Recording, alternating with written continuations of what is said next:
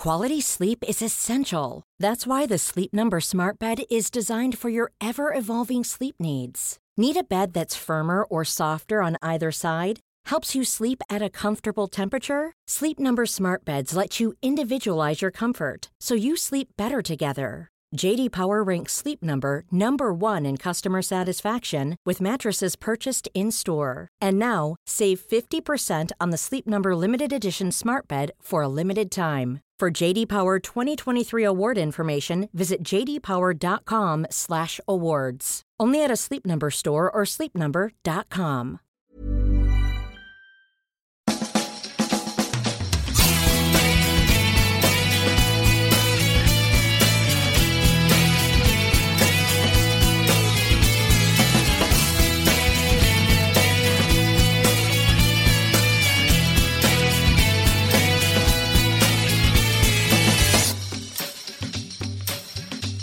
Hello and welcome to a brand new Arsblog Arscast right here on arsblog.com. How are you? Hope you're well. Thank you very much as always for being here. Hope everything is good with you and yours wherever you are in the world. It's Friday mid-morning as I'm recording this. I'm going to get pretty much straight into things because we played last night. Obviously that plays havoc of course with the podcast schedule. That's why I'm so desperate for us to get back into the Champions League because we play Tuesday and Wednesday and then I can do a good recording on a Thursday, have the podcast for you on a Friday morning. But when we play sort of late on a Thursday night, it's very difficult to do that. However, we do have a show. We have a good conversation about the game and everything else. And it is, of course, a big weekend. This October slogathon, whatever you want to call it, nine games in 30 days continues. No rest for the wicked and all that. Liverpool coming up on Sunday, which is an exciting and also still slightly terrifying prospect given the way things have gone against them. And we'll talk a little bit about that before the end of this show. Just to tell you as well that I do have a, a little bit of a competition for you a bit later on in the show. It comes from our friends at Club Golf who've got an Arsenal 92 polo shirt to give away, which will look great on the golf course if you're a golfer. And even if you're not, it's still a very uh, snazzy piece of clothing that you can wear wherever you like because, you know, who's going to stop you going around in the bruised banana? Listen out for details after we have the conversation in the podcast. And I'm delighted to welcome back to the show from CBS Sports, James Benge. Hello, James. Hi Andrew, how you doing? I'm all right, thank you very much. Nice to have some European football back at the Emirates. Feels like it's been gone a while, and uh, you know, just the the sort of occasion, the lights, the five thousand Norwegians jumping up and down in the corner. We've missed that. I, I mean, I, I've missed that an awful lot. I think it's it's the it felt like a sort of return to the good old days, or very much not the good old days, actually, of sort of vast indifference from a home home fan base that kind of turned up about 10 minutes late left 10 minutes early. And you know it's not up to me to tell them whether that's the right or wrong thing to do. You know I, am not paying for a ticket. Um, and that was sort of set against though the, these visiting fans who and i think it's always quite a nice moment for those of us in the Arsenal world, you know, this was one of the, the, the biggest games in their recent history and, and a moment to really celebrate, a chance to go to to London. There were loads of them. They made magnificent noise. Um, it was very Europa League, I thought, right the way down to um, the Bodo Glimt bus. Bodo Glimt coach breaking down, the first team squad piling into minivans without enough room for the coaches who were then uh, encouraged to walk to the Emirates. I'm like, look, Chelsea, AC Milan, you don't get it in that. Man City against Atletico Madrid, that doesn't happen. But in the Europa League, we do things a little bit differently, and I like it for that. We've got to sort out whoever's in charge of the coach hire for Bodo Glimt. Their their coach, uh, coach, coach, if you like, uh, is probably going to he's going to well, be in for I mean, some trouble. If if, if, this happens to Arsenal next week, you know, this is a trudge through the uh, Norway, the Arctic Circle snows. It could be quite a crisis for us. Well, yeah, slightly different circumstances up there next week. Not least of which, of course course, is is the pitch uh, that we're going to have to contend with. But uh, that's in the future. So let's talk about the past, the not too distant past. And it was a 3 0 win for Arsenal. Like you said, I think it was very Europa League. It felt very Thursday night. If you talk about the good old days, this is sort of like the old days on the way, hopefully, to get back to the good old days um, when you're playing Champions League football. I think there's an interesting discussion to be had about that in the context of using some of the players that were used last night. We'll get to that. But Mikel Arteta made eight changes from the team that, um, as we now know, we're, we're quite lucky to beat uh, Tottenham at the weekend. Um, but there were three first team player, first team. I said that in inverted commas. Gabriel started as he has every game this season. If people want to talk about other players in the Premier League being a machine or a monster or a cyborg or whatever it is, Gabriel's up there in terms of, at least of his durability. Ga- uh, Granit Xhaka started as he normally does in midfield and Gabriel Martinelli on the left hand side um, with some pre planned changes. I mean, without going too deep into the weeds here, when you're looking at that in the Europa League group stages and you're seeing, look, there are three players who were playing that we probably would prefer not to. Is that sort of an indication that squad depth is still a slight issue for Arsenal uh, at this point of the season? Well, I mean, in two of those three positions as well, we know these are the areas where Arsenal felt they were one short. So one more central midfielder mm. and one more wide attacking option.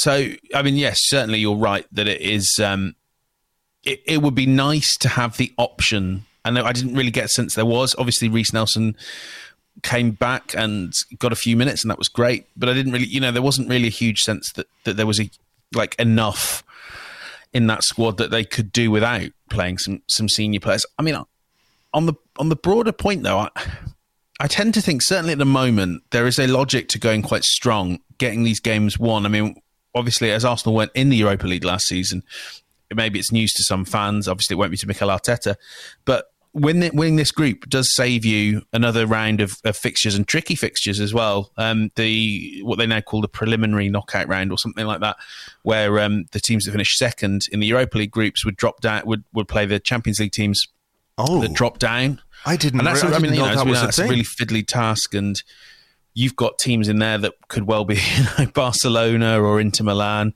I mean, for all we know, Tottenham Ajax. There are going to be good teams that drop down, and if you can kind of miss them and give yourself two games off uh, early in the new year, there's real value. So I have to say, I, I almost was of the view of, and certainly this will be relevant come the PSV games.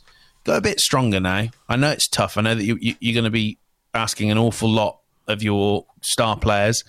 Um, but get that you know get those get those games won mm. quickly. It's always you know you see this as well in the Champions League with your, your cities and your Real Madrids.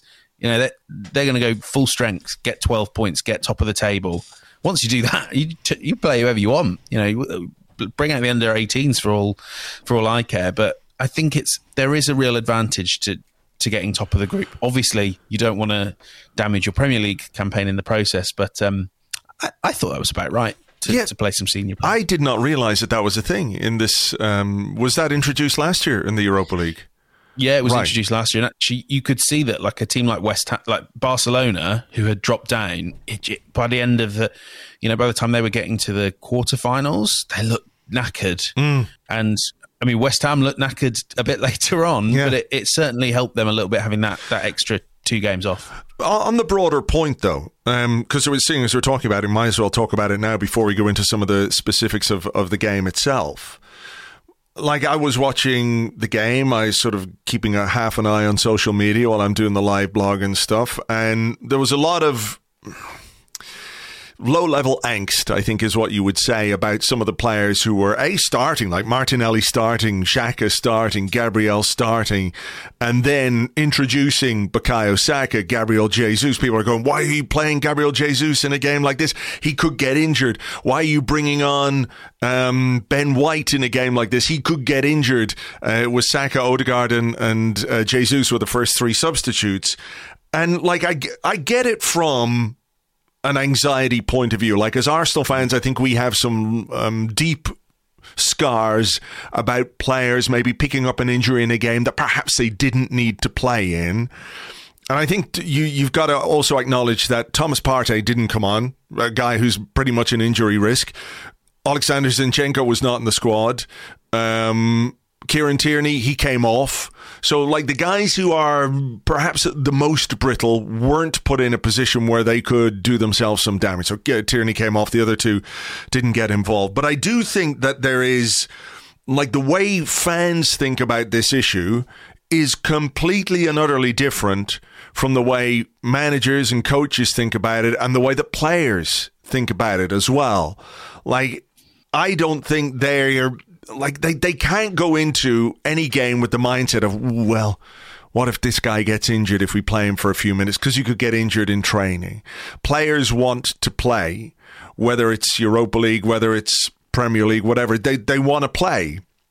So i think there is something disconnected between the way fans think and the way the managers and players think. And and after a you know couple of weeks off in September when nobody played, where the kind of minutes that you would like to accumulate by this point of the season that perhaps mean you've got to give players a rest because they're fatigued, you know, haven't happened.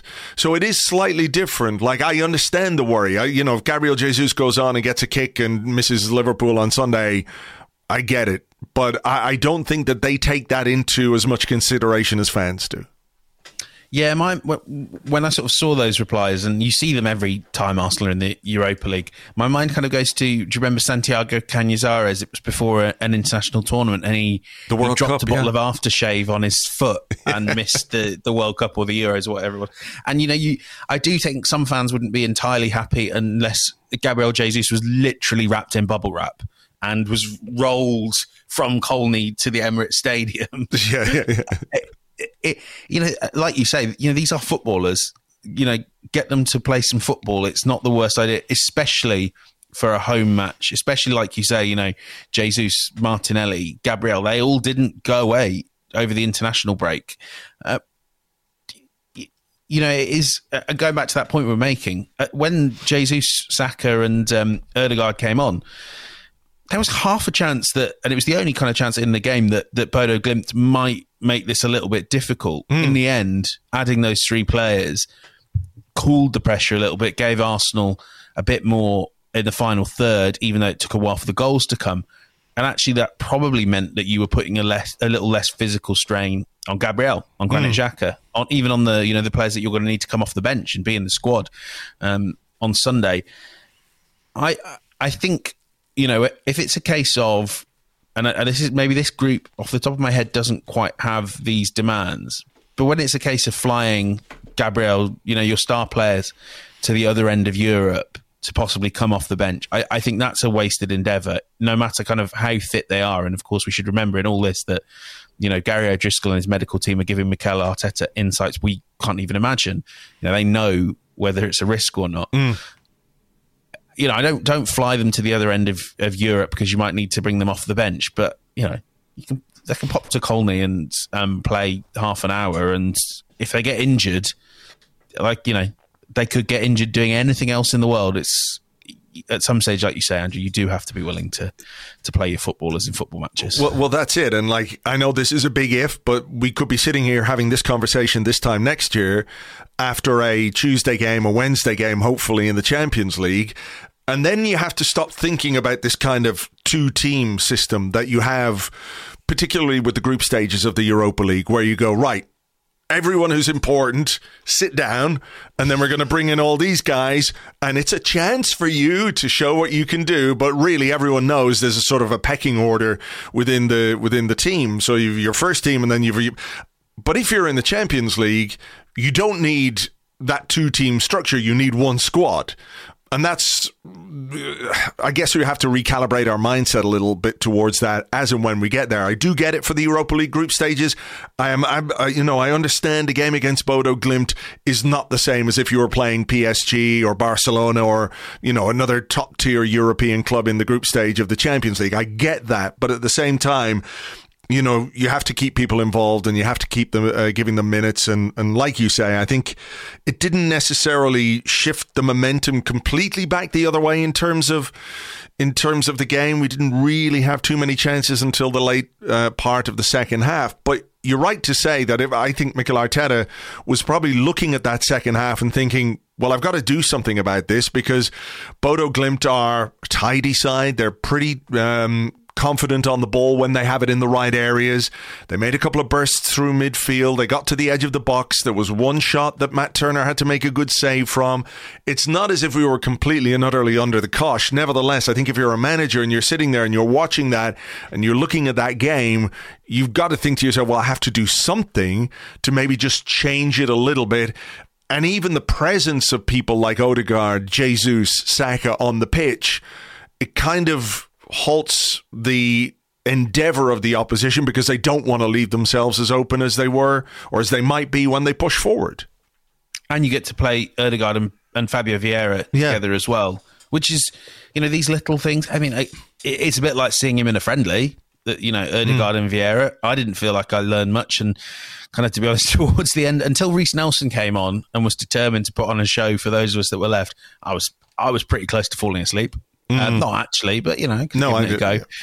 Um, it- but these, you know, these are these are minutes you don't get anywhere else. And like you say, the Champions League is not going to afford you opportunities to see if the Odegaard Fabio Vieira free eight tandem works. Um, half an hour against Bodo Glimt, it's not.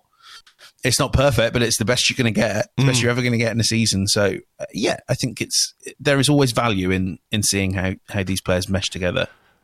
Eddie Nketiah scored um, second start of the season um, in the Europa League, second goal. I mean, this is clearly the role that he understands he has at this moment in time. That these games are a chance for him to start. He is featuring in the Premier League. He's coming on. Um, you know, I'm sure he's not necessarily happy, but probably understands.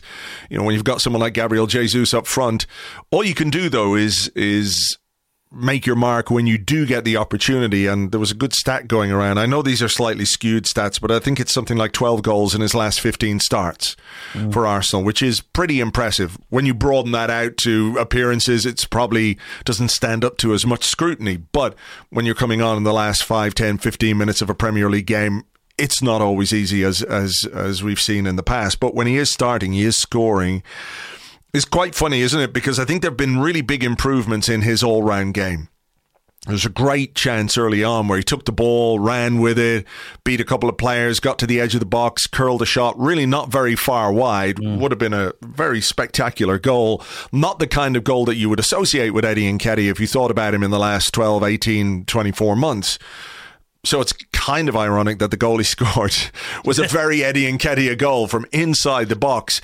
I do think though that the um, the finish wasn't as simple as he made it look. I completely agree. And I think a lot of these goals are not as simple as they look. It is when the ball keeps breaking to you in the penalty area, it isn't flukes. It you know, it happens to Eddie and Nketiah more than certainly any Arsenal striker I've seen it, you know, in the what we you know, the sort of modern era, the 21st century. It, Uh, it is this is a a skill. I don't know how much of this is. Well, actually, I, I suspect a lot of this is not a coach skill, and this is a, a, a skill that he has kind of. It's a bit innate, mm. and obviously there will be some coaching within that, and he works hard on it. I know that for a fact. You know, he is he he is obsessed with how he can be a player that positions himself and reacts quickly enough. Because, I mean, I, I'm not looking at the goal right now, but I think if you go back to look at it, isn't he slightly behind the Bodo Glimt defender Yeah. who doesn't react quickly enough? And he just he, he gets the leg there, and vo- I mean, a really nice crisp volley. I mean, it would test a goalkeeper if they were in the net. You know, that is I always think of, and I probably used this on the the Arscast before it, it puts me in mind of there's a scene in um, The Last Dance, the the Netflix documentary on the Chicago Bulls, where Dennis Rodman spends ages talking about spit the spin that's imparted on a ball um, when he's going up for a rebound. Uh, and how he knows, you know, if it's going, if it's spinning in one way, it's probably going to land here. So this is where I need to put myself. And, and Nketiah does that. He he keeps finding himself in in these spots. It's such a valuable trait. I think it's a particularly valuable trait in a in a second striker. I know that sort of last season there was that miss against Everton, but you know the stats nerds and people that have been watching the game since you know for a very long time that what they'll all agree on actually what's most important is you're getting yourself in a position to miss these chances because you know if you miss if you're taking the shots there's more value than not. Um and he he does this so well, so so well. I, I I really like that side of his game, and like you say, come on leaps and bounds in his build-up play. His pressing with Marquinhos, I thought was excellent early on, really disrupted Bodo Glimt. But like the special sauce with Nketiah is this just fox in the box, to use a, a classic Arsenal phrase. Sure. Um, and it's so valuable. It's so so valuable. No, it is. It's a really really good finish. I mean, the build up from Gabriel Martinelli was was like he'd been quiet. I mean, Martinelli and Xhaka in particular, I think both of them looked early on like guys who'd played 90 minutes a few days ago, and it took them a little bit of time to to warm up. I'm not sure Xhaka really warmed up to the extent that you would like, although he did have two um, two very good efforts saved. One very early in the second half, free kick tipped over. Was a good save as well. Uh, but Martinelli, that run through the middle, that that is kind of, if you're talking about special sauce, that's kind of what he is bringing to the team this season. That ability to drive through spaces in a slightly unconventional way.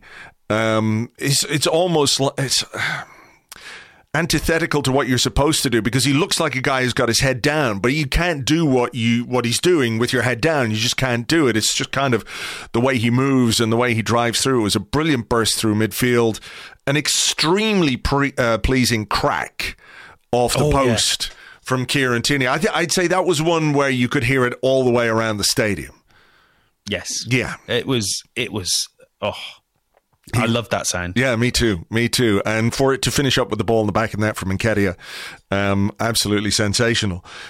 Fabio Vieira, we, we've got to talk about him because he got a great assist for Rob Holding's goal. Credit to Rob. It's a very good header. It looked bread and butter from one angle, but when you look at it from the behind the goal angle, he does direct it very well beyond the goalkeeper, giving him no chance.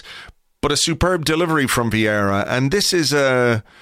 This is a young man who Arsenal paid a fairly substantial amount of money for in the transfer market this summer. We didn't get to see him in preseason, so there wasn't necessarily a great deal of hype around him, the way there was with Jesus, the way there was with Zinchenko when we saw them come into the team in preseason, play really, really well. He was sort of. Um, what's the word I'm looking for here? An unknown quantity, even though people had watched the videos and, and everything else. But he's got what, uh, two goals and an assist, or two assists and a goal. I can't remember one way or the other. But, you know, in four games, four appearances, you know, he's producing already for Arsenal. You can see that there's more to come from him. But what we saw last night, I think, was was very interesting. Five shots, three key passes, a goal, and an assist. Looks very comfortable. Uh, doesn't look overawed at all by the uh, well the occasion. I was going to say the occasion, but like I'm not sure. With all due respect, with all due respect to our our Norwegian listeners, you know, a game against Bodo Glimt isn't necessarily the high point of European football, but still, his first start in a European game for Arsenal. Um, I think he's very, very impressive so far, and it's clear there's a lot more to come from him. I thought for me the really interesting point you made there was about that those five shots. Mm. Of course, you know you you see flashes of Odegaard and, and previous number tens in Vieira, but I think it's also quite easy to see from from the way he plays and his first reaction when the ball comes to him. It, it's quite easy to see why in what I swear was about 15 minutes. He set the, uh, you know, he was leading the Portuguese league for assists um, last season. Mm. Kind of uh, to an extent, I wonder if it, it's something that might kind of end up coach, being coached out of him is the wrong way to phrase this, but it, he might be told to ease back um, and focus more on retaining possession than, than trying that killer ball. Mm. But equally, I think it's a really nice contrast to an Odegaard who you know, certainly a criticism we all have of him. Uh, one of the few is that sometimes you just wish he would shoot. Mm. Vieira, he gets into those shooting positions. I would suspect quite a few of those five were shots were from within the box as well as some some outside.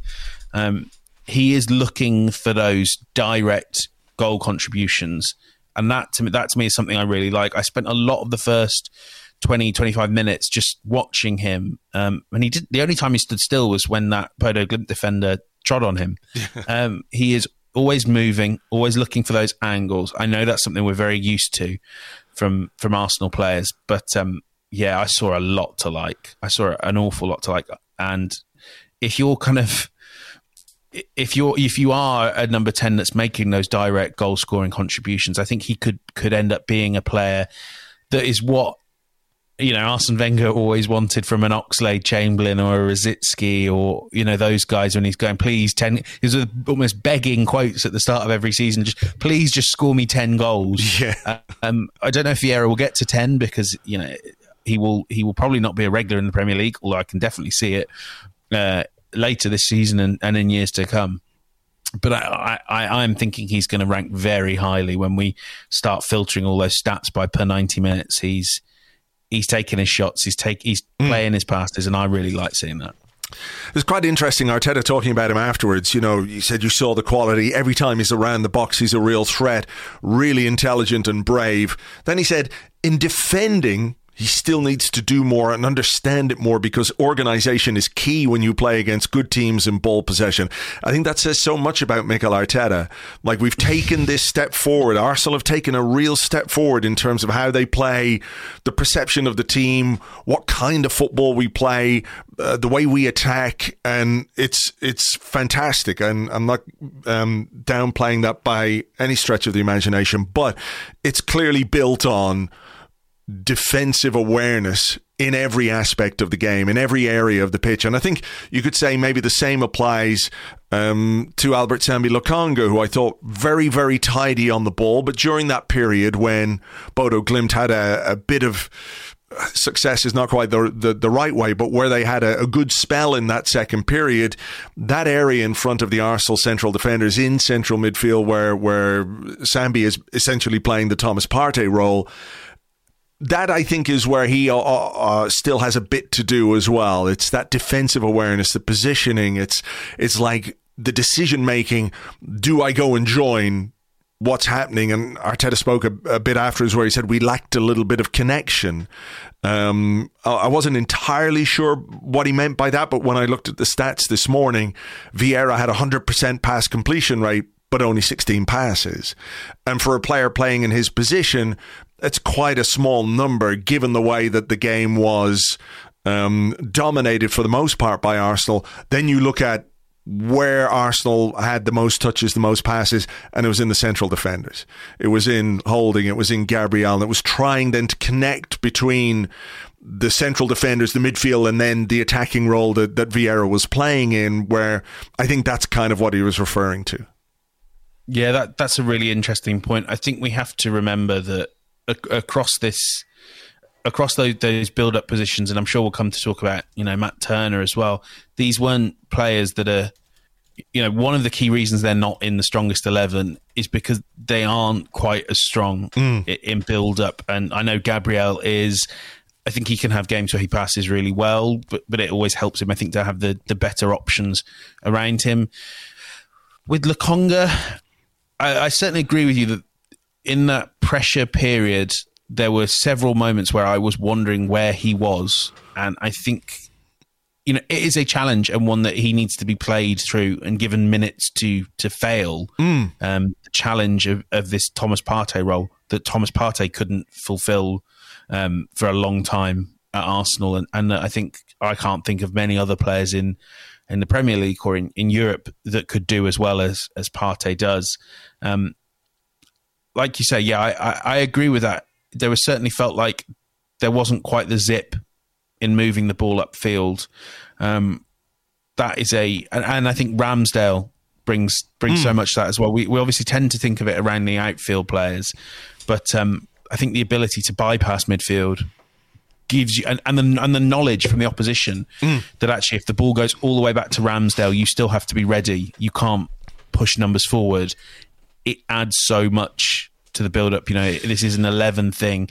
And whilst we all think of the player that's in that midfield pivot role as the most important to build up, and he probably is, I think when you start picking out one piece by one piece by one piece, that that's when it all sort of falters. And when, you know, Fabio Vieira gets 16 passes where, where Odegaard might be getting on for 40. Yeah. Well, that's it. And, and like making that point about Sambi, it's not necessarily to be critical it's about the ability to use games like this as a, a coaching tool in a way. So when afterwards, I, I assume there's some individual coaching. We we saw it in the All or Nothing. Albert Stuivenberg, who would just come in, do that better. Um, you know, maybe not. Uh, maybe it's a little more in depth when the cameras aren't there. Shit. Yes, um, you know, it is a way then to to teach a player like when to make the right decisions, when to move out of your zone, when to go and support, but when to sit and when to to make sure that you're there in front of the um, the back four. You mentioned Matt Turner. I have to say, I I thought he had a good game with his hands made a good save. There was one very uh, high ball. I think it could have been a, a header from a, a, free kick, which looped way up in the air. And it was one of those where you're thinking, ooh, what's the goalkeeper going to do here? Safe hands. Very good. Impressed by that aspect of his game. I wasn't necessarily as comfortable with him on the ball. And I think this is uh, something everybody knows he even spoke about it himself uh, before he joined that he's work to do in, in that regard. I was a little concerned though about how uncomfortable he looked at times receiving the ball. I think some of his passing wasn't great. Um, he he did look like he didn't want it a couple of times as well. And I, I just wonder about look, it's only two games. I'm not making any definitive judgments on the guy or anything like that.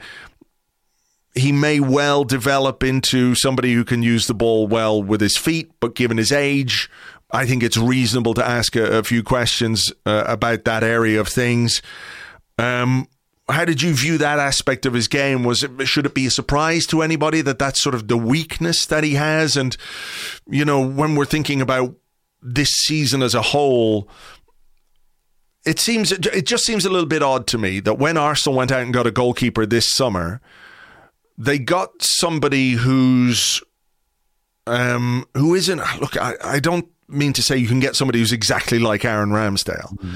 But Aaron Ramsdale has become so important to Arsenal in the way that he uses the ball. It just seems a bit strange to me that the guy that they went for is that's his big weakness, if you like. So I, I think the first thing we have to bear in mind is that the, the previous incumbent as the number two goalkeeper was a very expensive number two goalkeeper, a very you know high profile one. He wasn't great with his feet on the on the ball in Bernd Leno, and I think part of this we have to kind of bear in mind. I don't know how much exactly how much Matt Turner is earning, but I know it's significantly less than than Leno, and mm. you know that's a a judgment call that that Arsenal had to make, and of course Leno as well wants to be a number one, and rightly so. I, I would also be of the view that especially having seen uh, uh, Alex Runarsson play.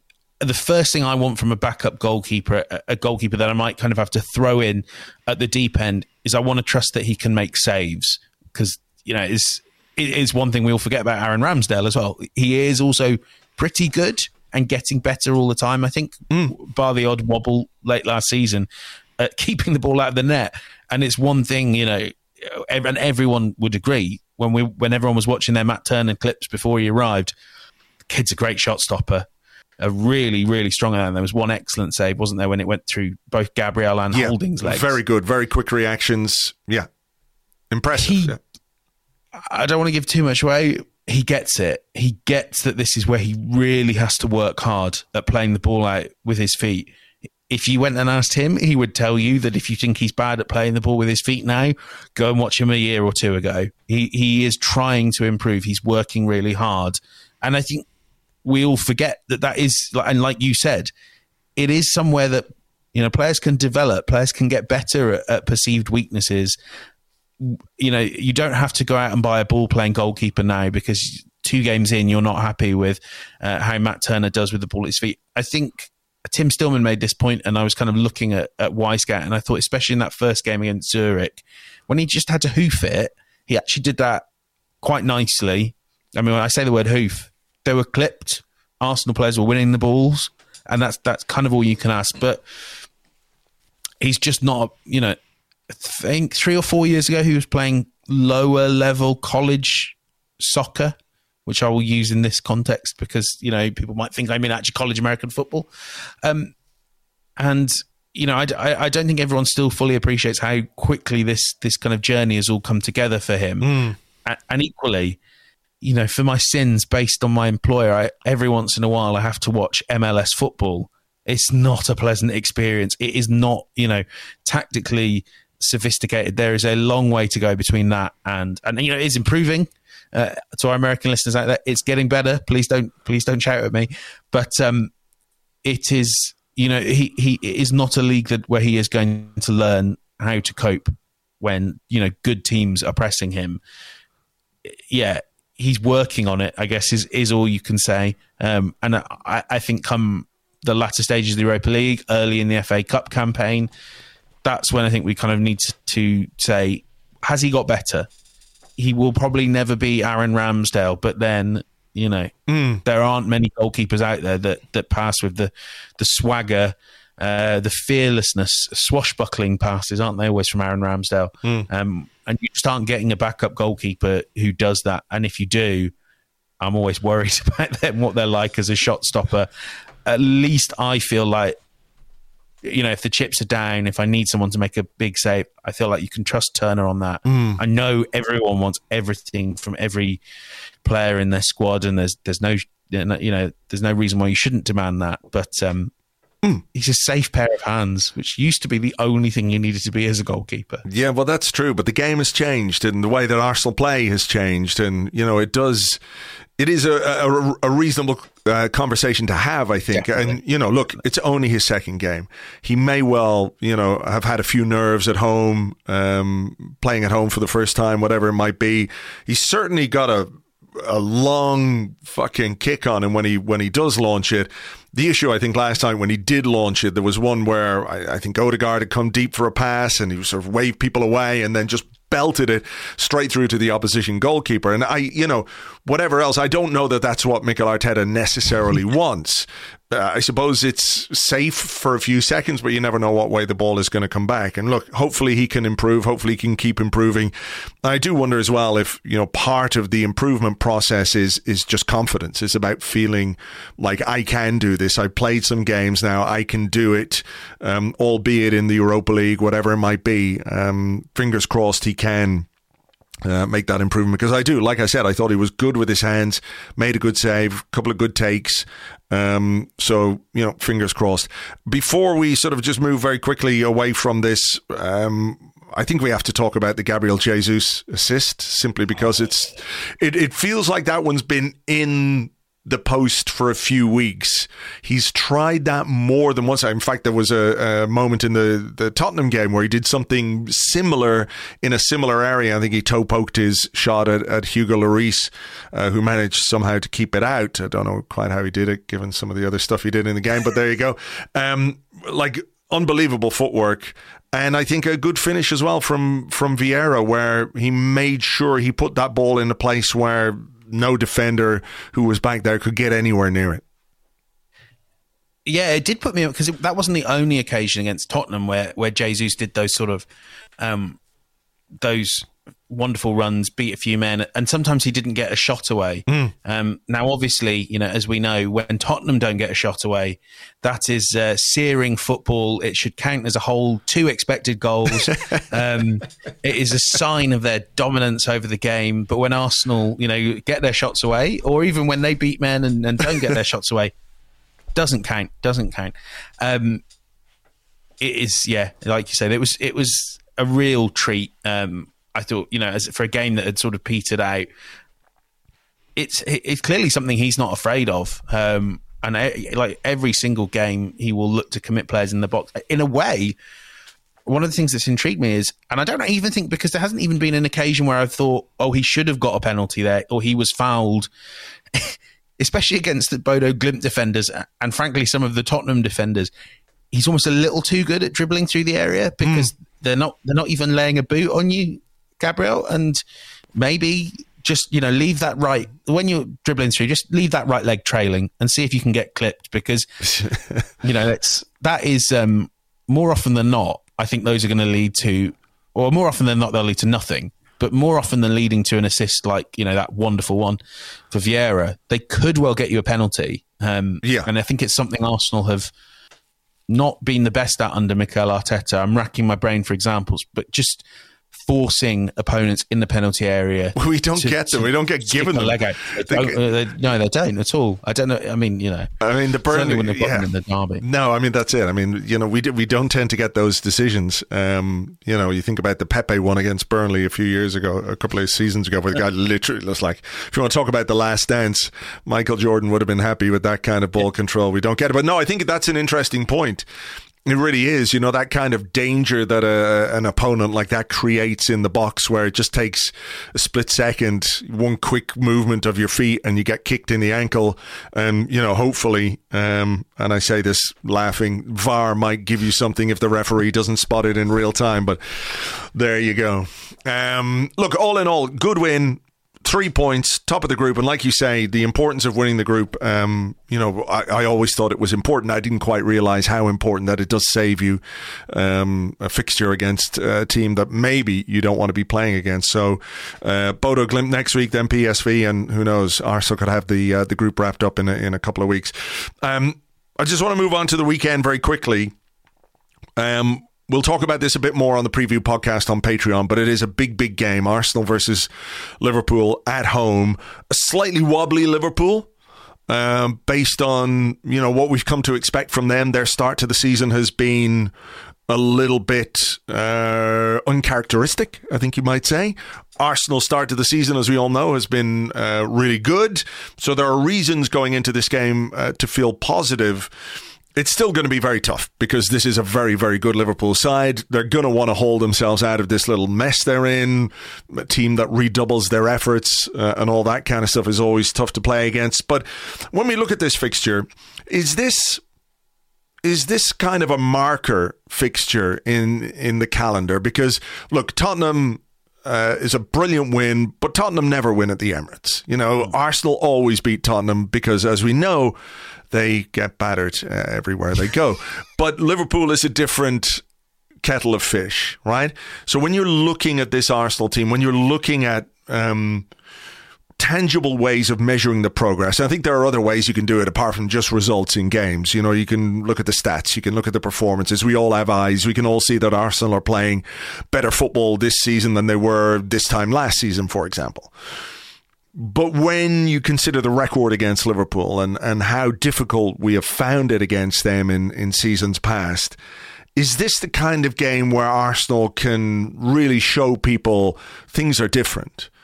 Uh, it doesn't necessarily, even if it's not a win, to be competitive against this Liverpool team would feel like a step forward based on some of the results we've seen in the last couple of years. Yeah, I mean, pretty much in the entire post Wenger era, I personally have considered Liverpool to be kind of the yardstick against which Arsenal are, uh, are measured. So, you know, f- a, a few years back when it was three or four nil every time, it w- they were a helpful reminder of how far Arsenal had to go. I think obviously part of this is also also comes down to the fact that they built in a way that Arsenal could, in theory, replicate. They have spent quite a lot of money, but they, you know, they've also sold quite well. Um, they've not broken the bank. They don't have mm. petro millions funding them. Um, then, kind of going on to earlier this year, I thought there were signs, weren't there, in the, the EFL Cup games and even in the league game, that when Arsenal were were on form, you know, they could match a Liverpool team that, w- that was one of the best in Europe. I'm still skeptical about how, you know, how long term this early season wobble is. I don't think, I don't think it's a sign of decline. Now, kind of, I'm always of the view of a team like Liverpool or a player like a, you know, Messi or Virgil van Dijk or whoever. I'd rather be kind of the last person saying that they're still great than the first person who jumps the gun and says they're gone. So you're, you're, not saying they're a finished club or anything like that? Liverpool are not finished FC. They are very much still alive. I think it, you know, I would be having sort of quite nervous hives looking at some of those bookmakers' odds and seeing Arsenal as the favourites because, mm. you know, this Liverpool team at full strength, and I think it's going to be not too far from full strength. If they can click into gear, I still think their level, their collective level, is a bit higher than Arsenal have have reached consistently yet. But you know, for all those reasons, you know, if Arsenal can play their way, obviously they drew at Old, uh, at, Old Tra- at Anfield um, earlier this year, but only by playing, you know, pure excellent, but pure defensive football. With if they if they 10 can go out, yeah. yeah, with 10 men. If Granit Xhaka can not get sent off, if they can go out and you know say we are playing Arsenal football, we're going head to head to head with Liverpool, and if they can match them, like you say, I don't think they need to win. Um, even if it's just a, I mean, a, defeat would be a shame. I think, obviously, um, and and might scotch that that early season top of the table momentum whilst Erling Haaland's playing against Southampton. Um, Jesus. He's going to he's going to be nine 0 to Haaland. That's exactly what I said to a Southampton fan last night. It's the logical endpoint of Ralph Hasenhüttl's reign, which seems like it's going to finish quite soon. Is he loses nine 0 again, and it's all Haaland It's a goal. Um, I, I think for Arsenal, this is a like you say a better opportunity than than Tottenham to show where they are. We, we've seen them play well against every other one of the big six, and quite often get rewards. Maybe not against City of late but I've not seen them go toe to toe with Liverpool and show that they are, they are a match for them. And yeah, I think especially when you look at back to kind of how their aura clearly perturbed uh, Arteta before he went to Anfield last season. I think kind of inflicting that aura, giving um, Liverpool a taste for this fantastic Emirates Stadium atmosphere these could all be hugely valuable, whatever the result. And if the result was a really, you know, positive one, like then we get to have those fun conversations about whether Arsenal are the second best team in England. I'm never ever having the one about best team in England. Not yet. Not yet. not yet. But certainly, I think this is this can be a. I, I hope Arsenal think of this as a real opportunity, um, and a, and a, probably the only game this side of Christmas where they can sort of announce themselves as Liverpool's successors. All right. Well, we'll see what happens. I've been reliably informed that Jurgen Klopp has got the speakers on and he's playing tequila over and over again on the training ground just to get his uh, players used to what's I mean, to be happen. fair, you could see that players would get really, really annoyed. they they're going to be singing this for 90 minutes. It's Yeah, going to yeah, yeah. drive you mad. Mohamed Salah just waking up in the middle of the night going, Saliba, the fuck, god damn it. anyway, we'll see what happens on Sunday. Like I said, we'll talk more about this on the Patreon podcast. For now, though, James Benge, thank you so much. Thank you, Andrew.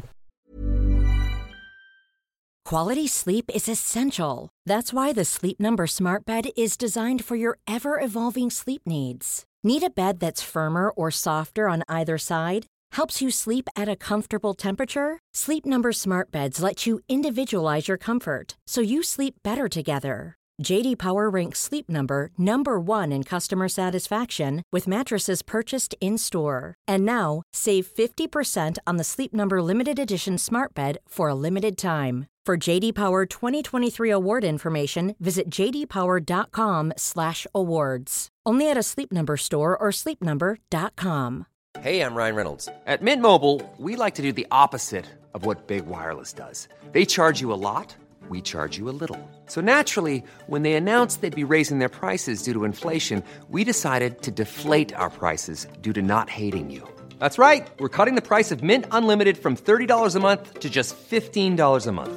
Give it a try at mintmobile.com slash switch. $45 upfront for three months plus taxes and fees. Promo for new customers for limited time. Unlimited more than 40 gigabytes per month. Slows. Full terms at mintmobile.com. Thank you very much indeed to James Benge. You can find him on Twitter. He is at James Benge, at James Benge. Right, I did mention I have a competition for you. We've got an Arsenal 92 polo shirt to give away from our friends at Club Golf. Very easy to enter. All you need to do is go to the Club Golf website, which is clubgolf.uk clubgolf.uk and you'll see a picture on the front and there'll be the words club golf. I want you to tell me what is the what do you call it like the little strap line or the motto underneath the words club golf four words. Send me those words in an email, please, to competition at arsblog.com. That is competition at arsblog.com, and we will pick a winner at random uh, for next week's show, and you will get yourself an Arsenal 92 polo shirt. For now, gonna leave it there. There is a big game, obviously, at the weekend. We will preview that in some detail over on Patreon. Myself and Phil Costa will have that for you tomorrow, Saturday. If you want to sign up, you can do that. Patreon.com forward slash arsblog. James and I will be here on Monday day with an Arscast Extra. Hopefully, it's a goodly morning. Hopefully, we're talking about a good result against Liverpool. Let's keep fingers crossed for that. In the meantime, have yourselves a great weekend. Thank you very much, as always, for listening, and we will catch you on the next one. Until then, cheers. Bye bye.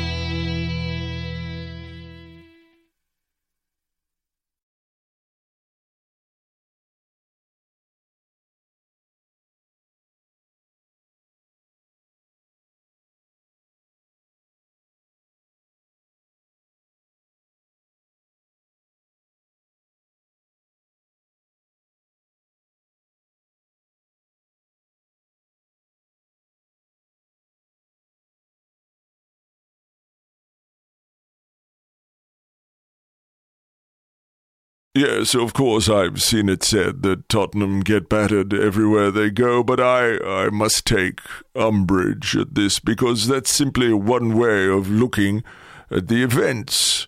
Let's take last weekend when Arsenal, it's fair to say, uh, won the derby, but if we completely recontextualize what happened, I think you'll see that the prevailing narrative, such as it is, is, is quite false. So let's imagine that rather than a game of football, this was a boxing match.